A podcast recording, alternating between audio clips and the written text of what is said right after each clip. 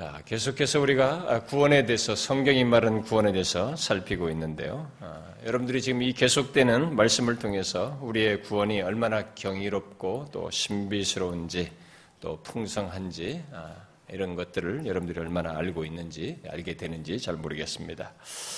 아, 장세전부터 우리가 알지 못할 그런 신비스럽고도 너무 경이로운 하나님의 세계에서 먼저 장세전에 우리를 택하시는 그런 하나님의 계획에서부터 역사 속에서 어, 지금으로부터 약 2000년 전에 이 땅에 예언되 어, 육신을 입고 오셔서 우리의 구원을 위해 친히 육신을 입고 오셔서 구원할 수 있는 완전한 조건을 충족시킨 하나님의 아들 예수 그리스도의 순종 그리고 그것을 2000년이 지난 우리에게 개별적으로 적용하여 갖게 하고 또 경험하게 하며 어, 확인하게 하는 이런 성령의 역사를 통해서 구원의 복됨과 구원이 얼마나 경이로운지를 우리가 알게 되는데 그런 것으로 인해서 감사와 기쁨을 여러분들이 갖는지 뭐, 여러분들이 정상적이라면 지금 전해지는 이런 말씀을 통해서 그런 마음을 갖지 않을까 싶습니다.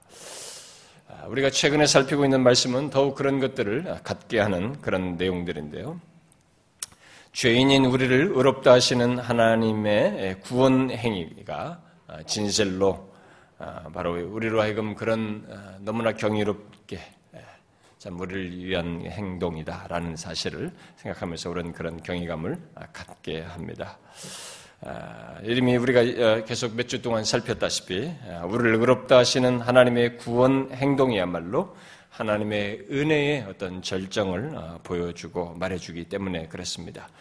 특히 지난 어, 서너 시간에 이 말씀은 어, 죄인인 우리의 우리들이 의롭담을 얻게 된 그 근거를 어, 말하는 내용이어서 더욱 그러했습니다. 하나님께서 인성을 취하여 죽기까지 순종하여 하나님의 법에 순종하여 우리들로 하여금 의롭다함을 얻을 수 있는 의를 세우시고 그 의를 우리에게 갖게 하시는 것은 너무나 비밀스럽고 또 아, 놀라운 하나님의 은혜 행동인 것을 우리가 보았습니다. 자, 그 내용 가운데서 여러분들이 지난주 말씀을 아, 기억하시는지요? 아, 바로 의롭다함의 결과에 대해서 그리고 그 죄 문제를 연결지어서 이 얘기를 했습니다. 그 내용을 제가 그 의롭다함의 결과에 대해서 아주 간단하게 뭐 이런 것이 있다 이렇게 말할 수도 있었지만 그것이 그동안 살핀 말씀의 연결 속에서 있는 것이어서 그 연결지어서 어, 설명을 했습니다. 그러니까 하나님께서 우리에게 주신 것들이 이렇게 두루뭉실하게 뭐가 주어졌다 이렇게 뭐 하나 선물 툭 던지듯이 있는 것이 아니고 하나님의 행하신 근거를 가지고 우리에게 주신 것이었기 때문에 그런 내용들을 연결해서 설명했습니다. 다시 말해서 그리스도께서 우리를 우리들에게 요구되는 하나님의 법의 두 측면 긍정적인 요구와 부정적인 요구를 완전히 순종하신 것에 계속 이 결과가 연결되어 있어서 아, 그 앞에 두 측면의 순종에 따라서 이 두 측면의 음, 결과가 우리에게 허락되었다라는 것을 아, 살폈습니다. 아, 내용이 지난주 내용 이런 것들이 약간 좀 여러분들이 그런 설명을 하다 보니까 좀 복잡한 듯 했지만은 그동안 살핀 내용의 연결 속에서 있게 된 것이어서 아, 사실 앞선 내용과 연결시켜 보면 아주 간단한 사실입니다. 아, 곧 그리스도께서 하나님의 법의 부정적인 요구, 법을 어겼을 때 따르는 이 형벌, 형벌의 요구를 다 지시는 그런 순종을 하심으로써 우리가 범한 죄를 지시고 순종하여서 아, 십자가에 달려 죽으심으로써 소극적인 의를 이루어 소극적인 차원의 어떤 결과를 우리에게 갖게 되는데 그것이 바로 죄를 사는 것이다. 죄를 있는 죄를 용서하시는 일을 하는 그런 결과를 가져다 주었다. 이렇게 말을 했고 또 다른 하나는 그리스도께서 하나님 법의, 법의 긍정적인 요구, 율법 조항들이죠.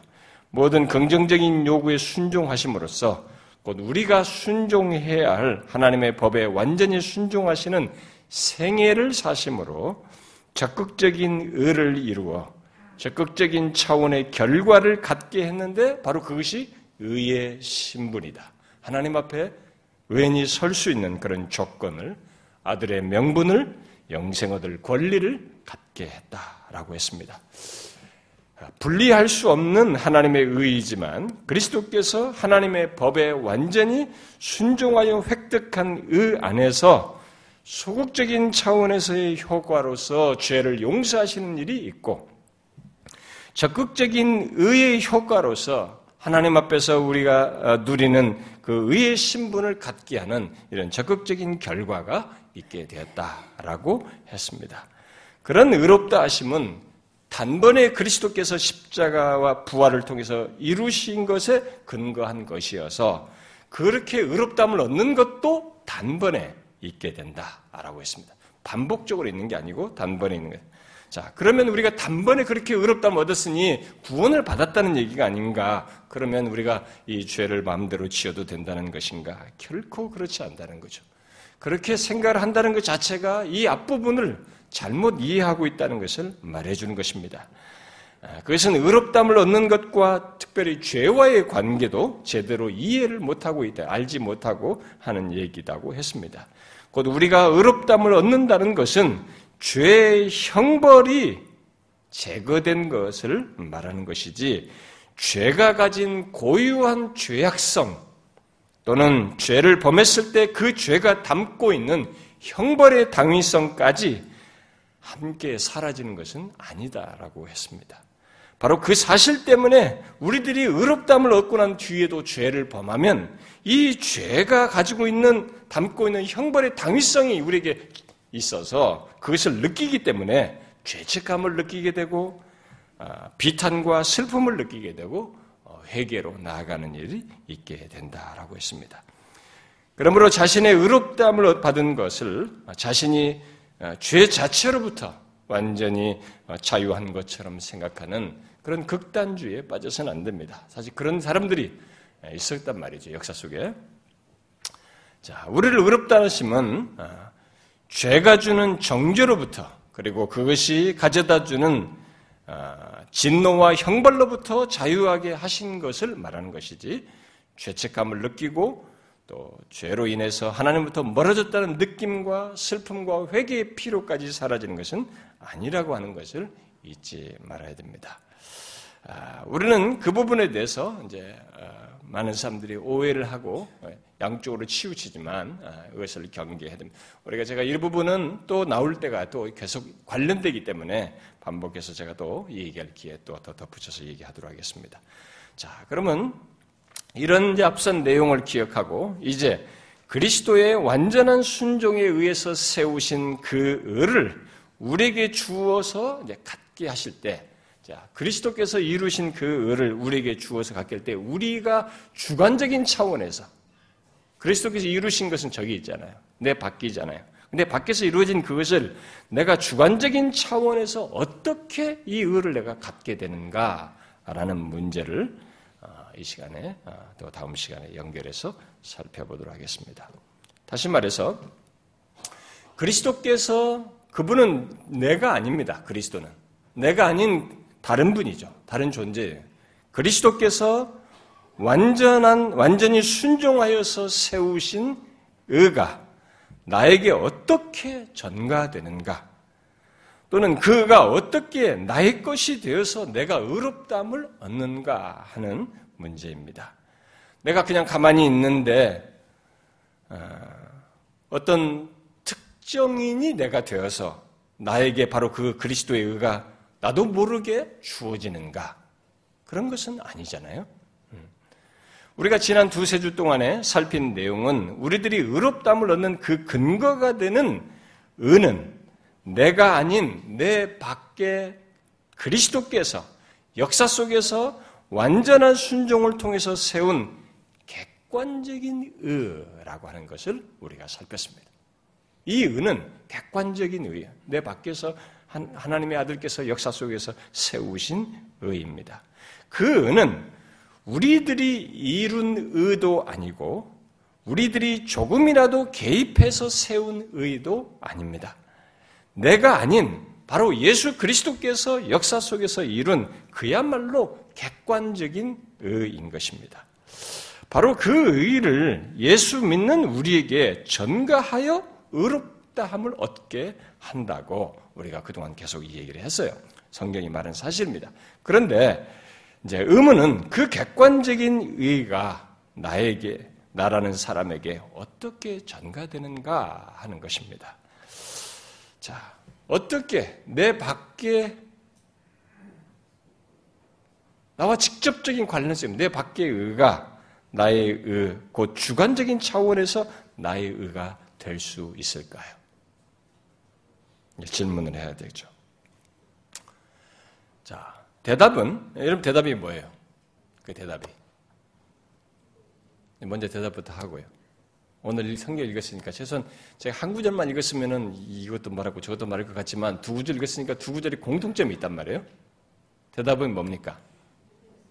예? 믿음으로죠. 믿음으로.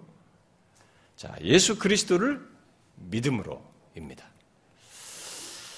아, 자, 먼저 이 갈라데스 2장 16절에서 바울은 사람이 의롭게 되는 것은 율법의 행위가 아니라 오직 예수 그리스도를 믿음으로 말미암는다라고 말을 하고 있습니다. 그리고 로마서 5장 1절에서도 우리가 믿음으로 의롭담을 받았으니라고 말을 하고 있습니다. 자, 그 밖에도 많은 말씀들이 있습니다만은 상세한 내용들은 천천히 말하기로 하고 먼저 여러분들에게 한 가지 이제 질문을 해보겠습니다. 자, 제가 지금 말하는 내용이 맞는지 틀리는지를 여러분들이 말해 보십시오. 제가 두 문장을 얘기하겠습니다. 첫 번째 문장은 믿음으로 의롭다함을 얻는 것은 믿음으로 인해서 곧 우리의 믿음의 반응에 따라서 의롭다함을 얻는 것이다. 맞습니까? 틀립니까? 틀립니까?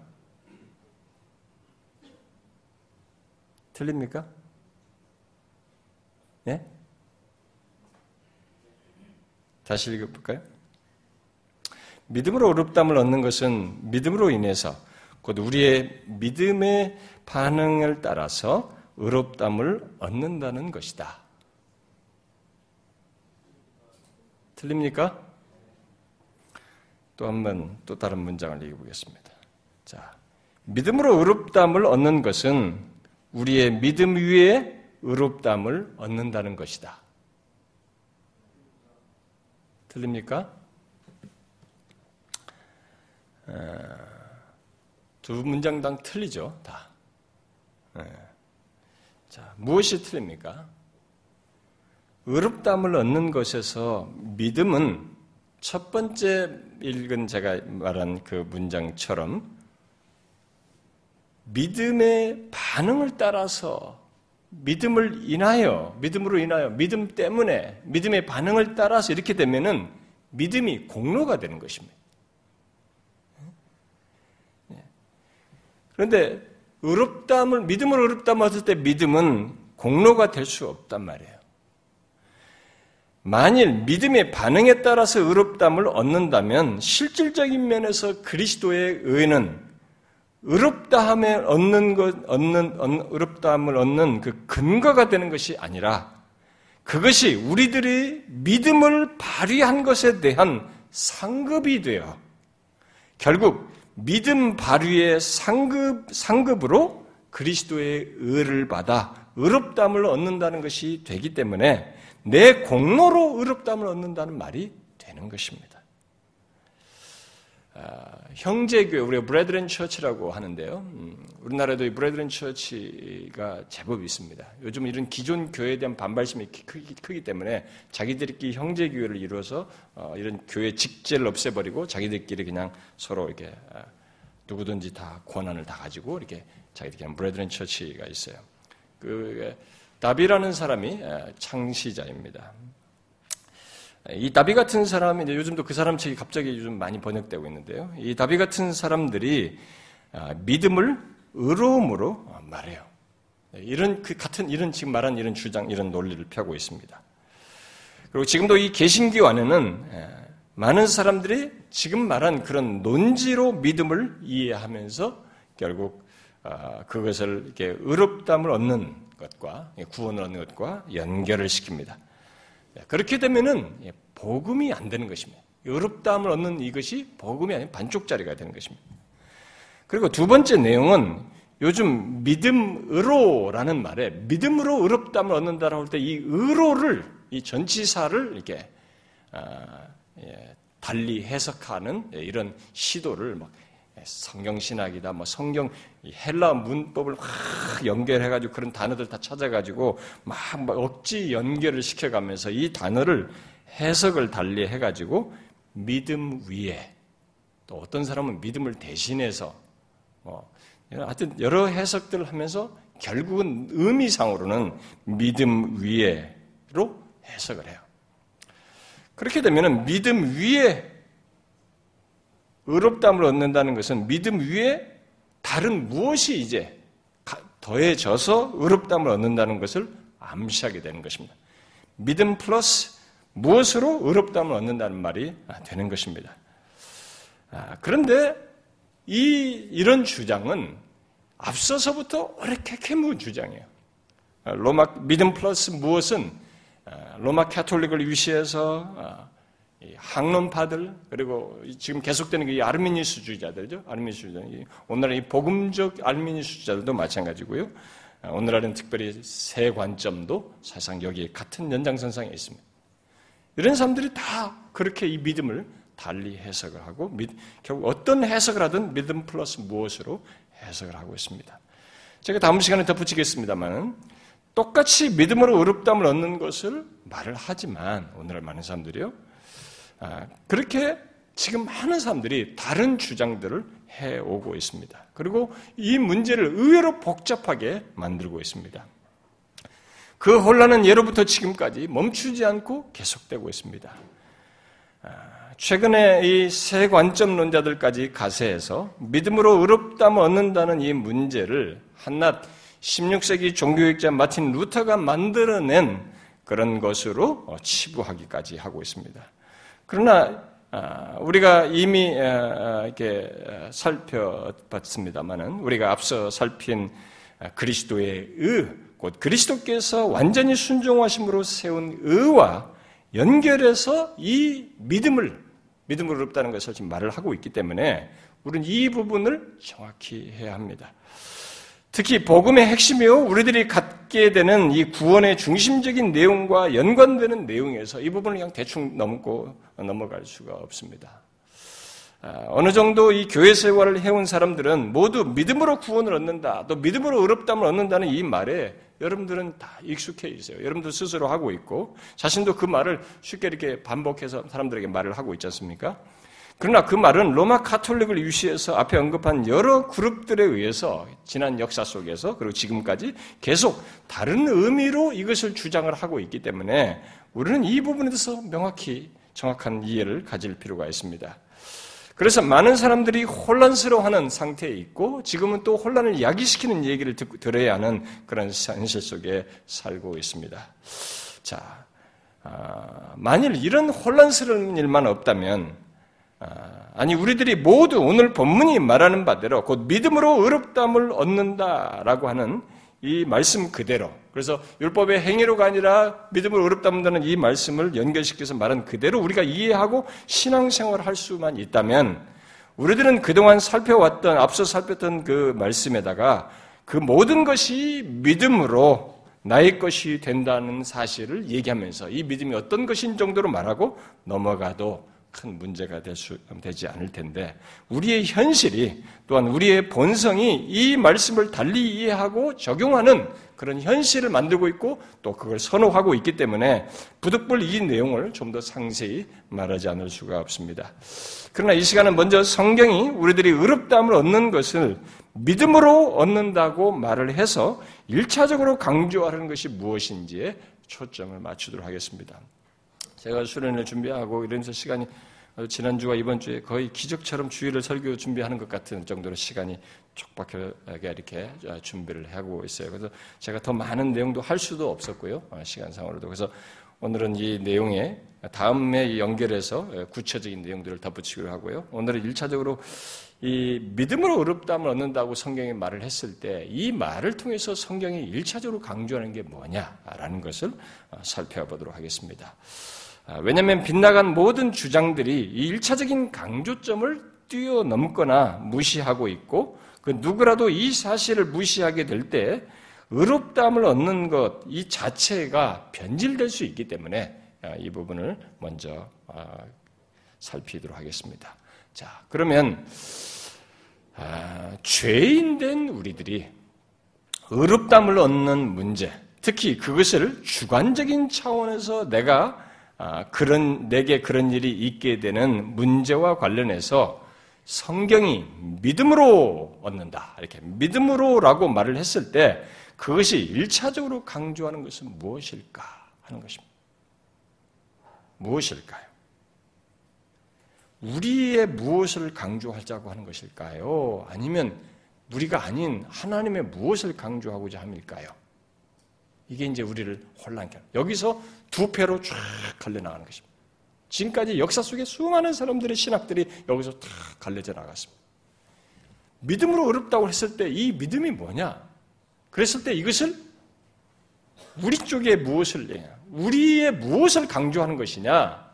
아니면 결국 하나님의 무엇을 강조하는 것 속에서의 이 말을 하는 것이냐 라는 내용입니다. 그냥 우리는 성경이 그렇게 믿음으로 이렇게 말을 하고 있으니까 그저 믿음이 중요하다는 말 아니겠습니까? 이렇게 생각할지 모르겠어요. 성경이 우리의 구원 또는 의롭다함을 믿음으로 얻는다고 말을 했을 때 1차적으로 강조하는 것은 우리가 의롭다함을 얻는 것은 또 구원을 얻는 것은 우리의 어떤 것으로 되지 않고 특히 우리의 행위로 되지 않는다는 것. 성경에 자주 언급되는 표현으로 말하자면 율법의 행위로 되지 않고 오직 하나님의 은혜로 얻는다는 것. 오직 그리스도의 순종의 근거에서 얻는다는 것을 강조하는 것이에요. 이것이 일차적인 강조점이에요.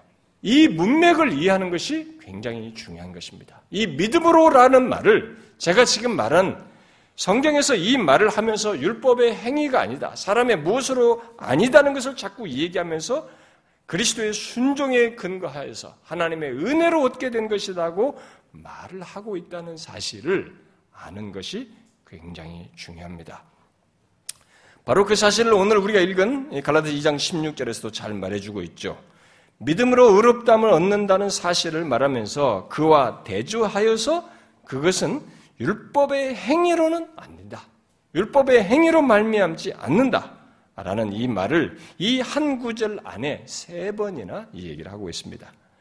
그 밖에도 어, 로마서 1장 18절부터 3장 19절까지 하나님 앞에서 아무도 의로울 수 없다는 것을 바울이 장황하게 얘기한 뒤에 3장 20절에서 그러므로 율법의 행위로 그의 앞에 의롭담을 얻을 육체가 없나니라고 말을 했어요. 그리고 이어서 모든 사람이 죄를 범하였음에 하나님의 영광에 이르지 못하더니 그리스도 예수 안에 있는 속량으로 말미암아 하나님의 은혜로 값없이 의롭담을 얻는 자 되었다라고 말함으로써 의롭다함이 율법의 행위가 아니라 은혜로 된다는 것을 대조해서 강조했습니다.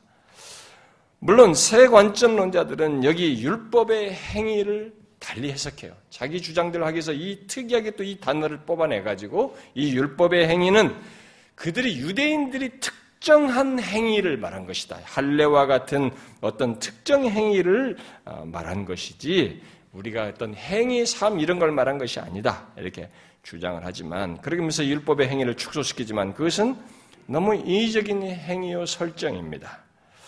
아, 로마서 1장 18절부터 3장 어, 20절까지 얘기할 때는 모든 행위를 인간의 죄악된 행위를 다 망라하고 있습니다. 아, 제가 그런 주장에 대해서 반론을 제기할 수도 있지만 예, 그런 건 여기서 크게 어, 여유가 안 되기 때문에 넘어가고 일단 우리는 의롭담을 말하면서 그것과 대조해서 율법의 행위로는 의롭담을 얻을 수 없다는 것 결국 오직 은혜로 얻는다고 하는 것을 성경이 강조하고 있다는 사실을 이 믿음으로라는 이 말과 함께 강조하고 있다는 사실을 주목해야 됩니다. 바울은 이 사실을 자신과 관련해서 그 두 사실을 이렇게 대조해서 이렇게 말했죠. 빌립보 3장에서요. 내가 가진 의는 율법에서 난 의가 아니요 오직 그리스도를 믿음으로 말미암은 것이니 곧 믿음으로 하나님께로부터 난 의이다. 이렇게 말했습니다. 믿음으로 의를 얻게 된 것을 말하는데 그와 대조해서 율법에서 난 것이 아니다라고 말을 했습니다. 결국 다 무엇을 강조하는 것입니까? 분명히 믿음으로 의롭담을 얻게 된 것을 말하는데 율법의 행위로 말미암지 아니하고 또 율법에서 난 것이 아니고 우리들 인간들이 범한 그런 많은 죄악된 이런 행실로서는 안 된다는 것을 말하면서 대조해서 말을 하고 있습니다. 그렇다면 믿음으로라는 이 말은 무엇을 강조하는 것이겠어요? 어떤 편에서 이 믿음으로를 지금 강조하는 것이겠습니까? 우리의 어떤 것으로도 의롭다을 받을 수 없다는 것, 그야말로 오직 은혜로 얻는다는 것을 강조하는 속에 이 내용이 들어가 있는 것입니다. 만일 이 내용이 그렇게 은혜를 오직 은혜로 얻는다는 것을 강조하는 것에서 이 내용이 분리되거나 흐트러지게 되면 우리가 지금까지 살펴온 의롭다 하심이 우리의 무엇과 뒤섞여서 우리의 행위와 뒤섞여서 복음이 아닌 다른 내용이 되어버린 것입니다. 이미 살핀 대로 우리의 의롭다 하심은 우리가 낄 수 있는 무엇이 없어요. 우리들이 낄 수가 없는 그리스도의 완전한 순종으로 세운 의에 근거한 것입니다. 그래서 우리가 제가 앞서서 몇 시간 동안에 이 그리스도의 완전한 세운 의를 장황하게 설명을 한 것입니다.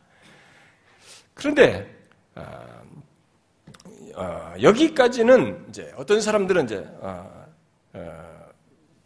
그리스도께서 완전한 순종으로 우리 의를 세우신 거 여기까지는 이제 하나님이 하시고 그 이유는 우리가 무엇을 해서 의롭담을 얻는 것으로 이해 차원에서 이 믿음을 해석을 한다면 결국 의롭다 하심이 하나님과 죄악된 우리의 합작품이 되어버리는 것입니다.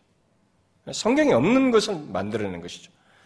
바로 그런 사실을 강렬히 부정하기 위해서 바울은 의롭다 하심에 대해서 말할 때 믿음으로 의롭담을 얻는다는 것을 곧 그 믿음을 은혜와 대조시키는 것이 아니라 율법의 행위와 대조를 시키고 로마서 1장 18절부터 3장 20절까지 내용처럼 하나님 앞에서 의롭담을 얻을 모든 의롭담을 얻는 모든 인간의 얻을 수 없는 모든 인간의 행위와 대조시켜서 말을 한 것입니다. 자, 지금 제가 지금 강조하는 것을 여러분들이 이해하시겠죠? 성경이 의롭다함을 믿음으로 얻는다라고 할 때 그것을 통해서 1차적으로 강조하는 것은 많은 사람들이 그 믿음을 의롭다함을 얻기 위해서 필요한 어떤 행위와 연결해서 결국 행위적인 무엇으로 보려고 하지만 그런 성격이 전혀 없다는 것입니다. 여러분들은 제가 이런 설명을 굳이 할 필요가 있느냐라고 할지 모르지만 여러분들이 왜 역사 속에 수많은 사람들이 지금 로마 카톨릭은 세계적으로 어마어마한 숫자입니다. 이 어마어마한 무리예요. 이 세계적으로 보면. 그럼에도 불구하고 로마 카톨릭을 위해서 개신교 안에서도 다수가 이 견해를 자꾸 따라가냐면은 인간의 본성이 이것이 더 좋아요. 이쪽이 더 편합니다. 그 여러분들이 예수를 어느 정도 믿는 상태에서는 조금 이것을 들어본 사람들은 그때 적당히 들어줄 수 있지만 아직 예수를 믿지 않았던 사람이 왔는데 당신의 것으로는 전혀 아무것도 안 된다. 이 세상에 가지고 있는 아무것도 안 된다. 오직 은혜로 된다 그러면 기분이 엄청 상합니다. 그렇게 예수 믿는 것이 굉장히 그에게 어렵게 여겨져요. 그래서 우리의 본성은 이 믿음을 의롭담을 얻기 위해서 필요한 어떤 나의 행위와 연결해서 결국 행위적인 무엇으로 보는 것이 더 좋아요. 더 이렇게 자연스럽고 맞아요. 나의 본성에. 그래서 사람들이 그쪽으로 기우는 것입니다. 의롭담을 얻기 위해서 율법을 지키는 것, 곧 그런 행위를 기초해서 내가 의롭담을 얻는 것, 이것이 사람들에게 더 좋습니다. 그리고 나름대로 이 경건의 열심들이 있고 이렇게 엄격하고 율법을 이 바리새인들처럼 잘 지키는 사람들일수록 이런 것이 더 강렬해.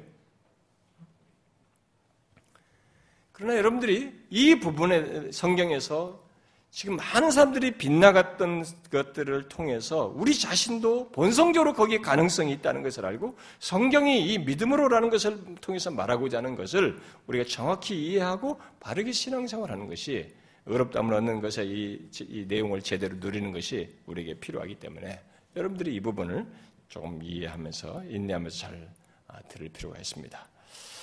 만일 믿음이 그렇게 우리 어떤 행위, 행위적인 것이 덧붙여져서 어, 어, 덧붙여질 내용으로서 말하고 있다면 그 믿음을 행위와 대조해서 어, 이렇게 그 은혜와 연결시키지 않고 뭐 아예 이 뭐예요? 믿음을 은혜와 대조를 해야 되겠죠. 어? 행위와 대조할 것이 아니라 성경은 자꾸 믿음을 행위와 대조하고 있단 말이에요. 근데 성경은 어디에서도 이 믿음을 은혜와 대조하지 않습니다. 이렇게 말하는 것이 자연스럽겠죠. 우리들이 의롭담을 얻게 되는 것은 믿음으로 행하는 것 또는 믿음의 행위로 말미암지 않고 은혜로 말미암나니 이렇게 해서 믿음을 행위 쪽에다 붙여버려야죠. 그런데 성경은 믿음을 다 은혜 쪽에다 붙여놨어요. 그리고 앞서서 인용한 말씀이 모두 강조하다시피 우리의 의롭다함을 믿음으로 얻는다라고 말하면서 그것을 모두 율법의 행위 또는 율법 또는 인간의 행한 모든 것과 대조해서 말을 하고 있습니다. 그러므로 성경은 믿음으로 의롭담을 얻는다라는 말을 통해서 행위와 대조되는 은혜를 강조하고 있는 것입니다. 이것을 먼저 우리가 일차적인 강조점을 정확히 이해를 하고 이 단어를 이런 말이 나올 때 이 말을 이해하는 것이 좋습니다. 여기 그 이 내용이 무엇을 말하는지는 제가 다음 시간에 붙이겠습니다. 근데 먼저 이 서론에 대한 얘기가 정확히 해야 지금까지 역사 속에서 많은 무리가 갈라져 나간 이것에서 우리가 어, 분별할 수 있고 치우치지 않을 수 있다는 것입니다. 자, 그런데 지금 제가 말한 이것을 논리적으로 문맥 속에서 잘 말하고 있는 부분이 바로 로마서예요. 로마서는 의롭다함에 대해서 가장 많이 말하는 성경의 책입니다. 그런데 바울은 그 의롭다함을 아주 중요한 세 가지 내용과 연결해서 로마서에서 말하고 있습니다. 바울은 로마서에서 의롭다함, 의롭다 하다는 이 말을 아주 중요한 세 가지 내용과 연결시켜요. 그러면서 아주 중요한 세 가지 명제를 우리에게 제시했어요. 그게 뭐냐? 첫 번째 내용은 로마서 3장 24절에서 말하고 있는 내용입니다. 곧 하나님의 은혜로 값없이 의롭담을 얻는다라는 사실입니다. 자, 의롭담을 말하면서 값없이 베푸신 하나님의 은혜와 연결시켜서 말한 것입니다. 이게 의롭담과 관련해서 말한 바울이 중요한 첫 번째 명제예요. 두 번째 명제는 5장 9절에서 말하는 것입니다. 아, 이것은 이미 앞에 3장 24절과 25절에서 우리가 그의 피로 말미암아 의롭담을 받았다는 그런 이제 아, 말한 내용 그 말한 내용의 연장선상에 있는 것입니다. 아, 예. 근데 여기 5장 9절에서 뭐, 뭐라고 말해요? 우리가 그의 피로 말미암아 의롭다함을 받았다라는 것입니다. 앞에 3장 24절과 25절에서는 예수 안에 있는 속량으로 말미암아 의롭다함을 받았다라고 말하고 또 하나님이 그의 피로서 화목제물로 세우셨다라고 말을 했습니다만 그것을 의롭다다는 이 단어와 직접 연결해서 5장 9절에서는 말을 하는데 의롭다 하심은 그의 피로 말미암았더니 그리스도의 피와 연결해서 우리들이 그의 피로 말미암아 의롭담을 받았다라고 말하고 있습니다. 이게 의롭다함과 관련해서 말한 중요한 두 번째 명제예요. 우리들이 그의 피로 말미암아 의롭담을 얻었다. 그리고 세 번째 명제가 오늘 우리가 읽은 로마서 5장 1절입니다. 의롭담을 무엇과 연결시켜서 말하고 있습니까? 바로 믿음이죠. 우리가 믿음으로 의롭다 하심을 받았으니 라고 합니다. 자, 이제 저를 보세요, 여러분. 아, 바울은 우리들이 의롭담을 받는 것과 관련해서 지금 세 가지 읽었던 세 명제를 말하고 있습니다. 우리는 하나님의 은혜로 값없이 의롭담을 받았다. 두 번째는 우리가 그리스도의 피로 말미암아 의롭담을 받았다. 세 번째는 우리는 믿음으로 의롭담을 받았다라는 얘기입니다. 의롭담에 대해서 가장 많이 말하고 어, 그것을 논증하며 설명하는 이 로마서에서 바울은 이 세 가지 명제로 우리의 의롭다함을 말하고 있습니다. 그러나 이 세 명제는 그 성경 전체에서 우리의 구원을 설명하면서 말하는 서로 뗄 수 없는 중요한 세 내용입니다. 만일 누가 우리의 구원을 말하면서 이 의롭다 또 또 의롭담을 말하면서 이 세 내용 중에 하나라도 빼어나게 되면 떼내게 되면 그리고 또 소홀하게 되면 그는 성경을 따라서 구원을 말하지 않는 것이 성경을 따라서 의롭다 하심을 말하는 것이 아닙니다. 이 세 개 중에 하나만 빼내도 그래요. 자, 그러면 이 세 명제가 우리에게 말하는 것이 무엇입니까? 이미 구치, 어, 제가 뭐 앞에서부터 충분히 말한 내용들도 있고요. 어, 또더 구체적인 내용들은 뒤에 또더 붙이겠습니다만 이 세 명제가 일단 강조하는 것을 보세요. 이 세 명제를 통해서 강조하는 일차적 강조점이 뭡니까? 우리의 의롭담은 오직 은혜로 된다는 것이. 그리고 내 밖에서 행한 일에 의해서 곧 그리스도의 피로 말미암아서 또는 그의 완전한 순종에 의해서 세운 의로 말미암아서 의롭담을 얻는다라는 것이. 그리고 그것에 대한 믿음으로 의롭담을 얻는다. 이렇게 말하고 있습니다.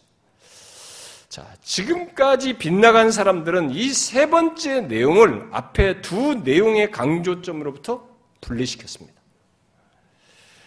이 세 내용이 모두 의롭담을 얻는 것을 함께 연결해서 말을 하고 있는데 세 번째 내용을 첫 번째와 두 번째 내용에서 강조하는 내용과 분리시켰어요. 물론 그들도 첫 번째와 두 번째 내용을 말하면서 하나님의 은혜를 강조합니다. 그러나 이 세 번째에서 말하는 믿음을 의롭다 하심을 말하면서 하나님의 은혜로 또 그리스도의 그 구속과 연결시켜야 하고 또 앞에 두 내용과 연결시키지 않고 앞에 두 내용과 예, 구분해서 은혜와 그리스도의 피, 그 구속 사역에 플러스 무엇으로 생각을 한 것입니다. 또 무엇인가 플러스 시키는 기초로서 이 믿음을 얘기한 거예요. 그러니까 앞에 두 개는 이해 인정을 해요. 그런데 거기다 이 믿음은 앞에 두 가지에다가 플러스 무엇을 시켜야 하는 것으로 분리시켜서 다 붙였어요. 그렇게 해석을 했습니다. 그래서 바울이 의롭담을 말하면서 연결시켜서 말한 이 세 명제를 결국 나누었어요.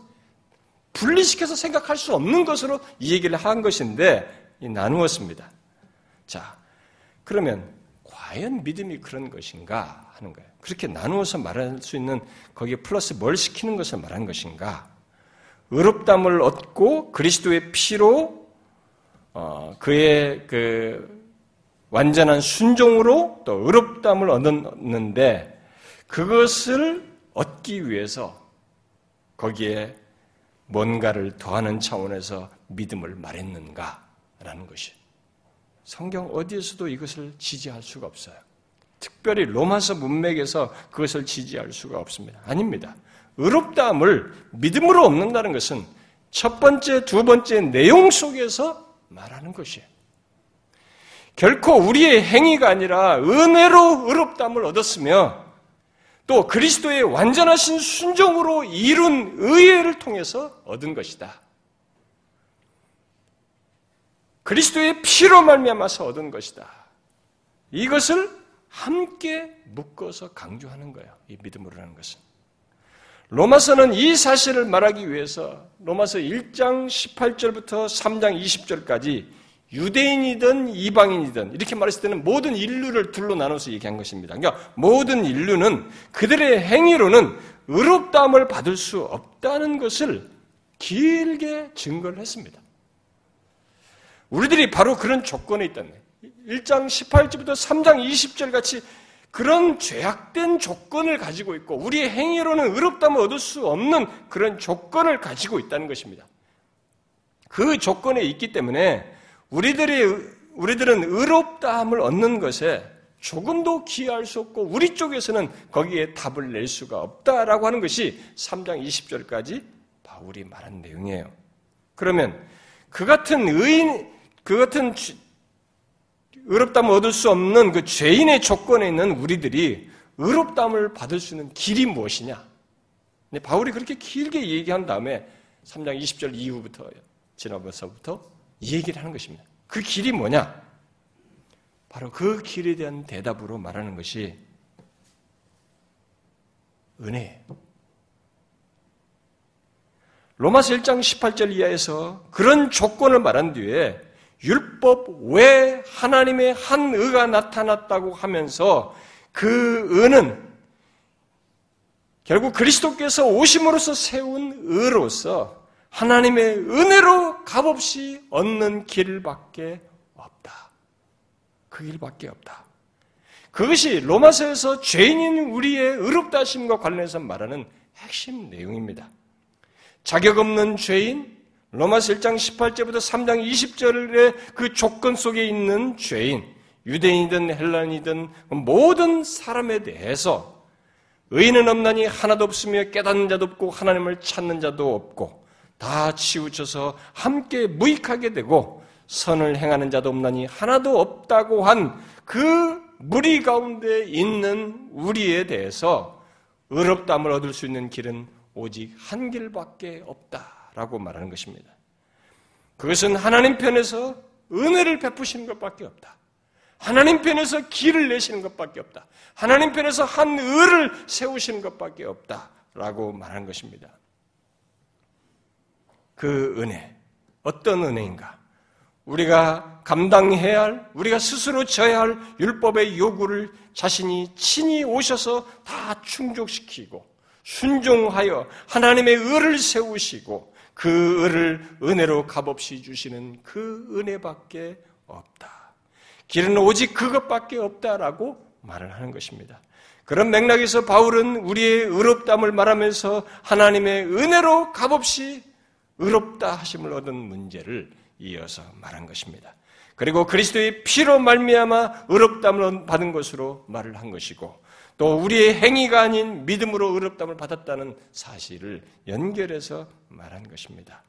그렇게 우리의 행위와 상관없이 은혜로 우리를 의롭다 하시고 구원하신다는 사실, 오직 그것만이 죄인이 의롭다 얻을 수 있는 길이라고 하는 것을 바울은 에베소서 2장에서 이렇게 요약적으로 말을 했죠. 너희는 그 은혜에 의하여 믿음으로 말미암아 구원을 받았으니 이것은 너희에게서 난 것이 아니요 하나님의 선물이라. 행위에서 난 것이 아니니 이는 누구든지 자랑하지 못하게 함이라. 이 모든 것의 요약이 은혜에 의해서 믿음으로 말미암아 구원을 받았다라는 것. 이것을 무엇과 대조하고 있습니까? 은혜에 의해서 믿음으로 말미암아 구원을 받았다고 해놓고 은혜와 믿음을 같이 붙여서 얘기해놓고는 이어서 무엇과 대조하고 있습니까? 행위와 대조하고 있습니다. 바로 행위와 대조하고 있습니다. 그렇게 믿음으로 의롭담을 얻는 것 또는 구원받는 것은 행위와 대조되어서 얻게 되는 것, 곧 하나님의 은혜로 얻는 것이다라고 하는 것을 말하는 것입니다. 여러분은 믿음으로 의롭담을 얻는다는 것이 바로 이런 의미라는 것을, 이런 일차적인 강조점을 말하고 있다는 것을 명확히 아셔야 합니다. 우리는 믿음으로 의롭담을 얻는다는 것에 대한 많은 오해와 왜곡, 그래서 우리의 구원을 하나님과 우리의 합작품으로 만들도록 이끄는 현실 속에서 이 부분에 대해서 명확히 해야 됩니다. 우리도 그런 식으로 만들어가면 안 됩니다. 만약에 이런 식으로 따라가게 되면 여러분들이 신앙생활을 외형을 똑같이 가지고 있지만 여러분들은 복음을 못 누립니다. 복음을 못 누리고 하나님을 믿고 신앙생활하면서 구원의 여정을 간다고 하면서도 여러분들은 이상스럽게 자기에게 집착합니다. 자신의 인정과 자신의 선행과 자신의 행동에 집착을 해요. 그래서 기형적인 신앙으로 가버리고 심지어 극단적으로는 배교로까지 가는 거죠. 제가 구체적인 설명은 다음 시간에 하겠습니다만 우리는 먼저 믿음으로 어렵다을 얻는 것에 없는 것이 우리의 행위가 아니라 은혜로 어렵다을 얻는다는 것을 연결해서 말하고 있다는 것을 우리가 선명하게 알고 기억을 해야 됩니다. 그 믿음이 어떤 역할을 하느냐는 것은 뭐 제가 다음 시간에 얘기를 하겠습니다. 먼저 믿음이 바로 은혜를 은혜와 연결시켜서 은혜를 드러내는 용어로서 일단 그 표현으로서 하나님 편에서의 이 역사와 연결지어서 믿음을 말하고 있다는 것을 이해하셔야 됩니다. 물론 믿음이라고 하는 것이 우리 쪽에서 어떤 반응을 이런 얘기를 말해요. 그러나 성격 자체가 믿음이라는 것 성격 자체가 은혜를 수용하고 은혜를 드러내는 것이에요. 은혜에 대한 반응이에요. 그래서 의롭담과 관련해서 말하는 이 세 명제 속에서 믿음으로라는 말을 우리는 바로 은혜와 연결해서 이해를 해야 돼요. 그 세 명제부터 새 명제로부터 믿음으로 의롭다함을 얻는다는 것을 이렇게 분리하면 안 되는 것입니다. 은혜로 의롭다함을 얻는 것 플러스 다른 무엇을 말한다고 생각하면 안 되는 것입니다. 첫 번째, 두 번째 그 명제 모두 우리의 행위를 일체 의롭다함에 포함시킬 수 없다는 것을 확고히 말하고 있습니다.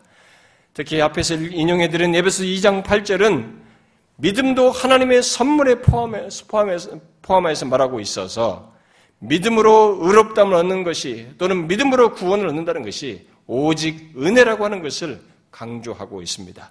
그런 면에서 앞선 믿음의 선배들이 오직 은혜, 솔라그라티아라는 이 말과 함께 오직 믿음, 솔라피데를 말한 것은 그들이 만든 구호가 아니라 성경이 말하는 사실이고 그것을 정확히 표현해낸 것입니다. 여러분 잊지 마십시오. 우리의 의롭다 하심은 자격 없는 죄인, 소망 없는 죄인, 심판받아 마땅한 죄인인 우리에게 하나님께서 은혜로 값없이 그렇다고 말씀하신 것을 얘기하는 것입니다. 그것을 위해서 그리스도의 피로 우리가 해야 할 하나님의 법에 완전히 순종하여 하나님의 의를 이루심으로써 있게 하신 것을 말하는 것입니다. 그리스도의 피로 죽기까지 순종하심으로써 있게 된 것을 말하는 것입니다. 그리고 그런 그 예수 그리스도를 믿음으로써 얻게 된다는 것을 말하는 것입니다. 여러분 이렇게 은혜로 값없이 주시는 우리에게 허락하는 의롭다 하심 그리스도의 피로 세워주신 의롭다 하심. 그것을 믿음으로 나의 것으로 갖게 하시는 이 의롭다 하심. 여러분들이 이런 의롭다 하심을 생각하게 될 때, 정상적이라면 여러분들에게 어떤 두 가지 정도의 생각을 갖게 됩니다. 이 의롭다 하심이 성경이 말하는 대로 여러분들에게 정상적으로 이해했을 때는 두 가지 반응, 정상적인 반응은 제가 볼 때 두 가지 반응이에요. 하나는 하나님에 대한 이해와 자기에 대한 이해인데요. 하나는 어떻게 나 같은 죄인이 이 의롭다움을 받을 수 있는가? 가망 없는 죄인, 도저히 자격이 되지 않는 내 자신이 어떻게 그럴 수 있는가라고 하면서 그런 자기 자신을 보게 되는 것이고 또 다른 하나는 의롭다 하시는 그 하나님, 바로 그런 나를 의롭다 하시는 하나님은 과연 어떤 분이신가? 그렇게 하시는 하나님의 은혜가 얼마나 놀라운가를 보게 되는 것입니다. 그렇게 해서 잘 보면 이 세 명제가 제대로 기능을 발휘하는 거죠. 우리 자신의 무엇을 못 보질 않아요. 내 자신의 행위를 보지 않습니다. 가망 없는 나에게 전적으로 이것이 그렇게 의롭다 하시는 하나님의 은혜의 묘함과 이 놀라움을 보게 되는 것입니다. 그게 정상적인 반응입니다. 그래서 예수 믿는 사람들이 자신의 구원을 얘기하면서 의롭다함을 얘기하면서 자꾸 자기의 무엇을 집착하고 내가 이것이 있나 없나를 자꾸 보고 이런 것이 부족해서 이것이 안 됐구나 이렇게 자꾸 자기의 무엇으로 평가를 하고 있다는 것 자체가 이 사람은 의롭다 하심을 말하면서 성경이 말하는 이 세 명제를 잘못 이해하고 있는 것입니다. 그러나 실제로 우리 현실은 이 세 명제를 잘못 이해가지고 믿음을 분리, 세 번째 명제를 분리시킨 효과가 많은 사람들에게 나타나고 있습니다. 그래서 자신들의 구원과 의롭다 하심을 말하면서도 자꾸 내가 뭐가 부족했나, 내가 이것이 없어서 그랬나, 자신의 행위를 가지고 자신의 구원과 의롭다 하심을 평가하는 일을 하고 있습니다. 아니에요. 정상적이라면 어떻게 나 같은 죄인이 이 가망 없는 죄인이 이렇게 됐나? 그러면서 나 같은 자를 이렇게 의롭다 하시는 하나님의 은혜는 이게 도대체 어떤 것이냐? 형용할 수 없다는 너무 무궁하다는 것입니다. 그래서 전적으로 자신의 결론으로 말할 수 있는 것이 은혜예요.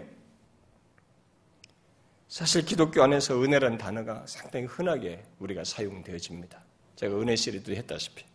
하지만 그러나 많은 사람들이 은혜에 대한 정확한 이해가 없이 그 단어를 너무 쉽게 도용해요.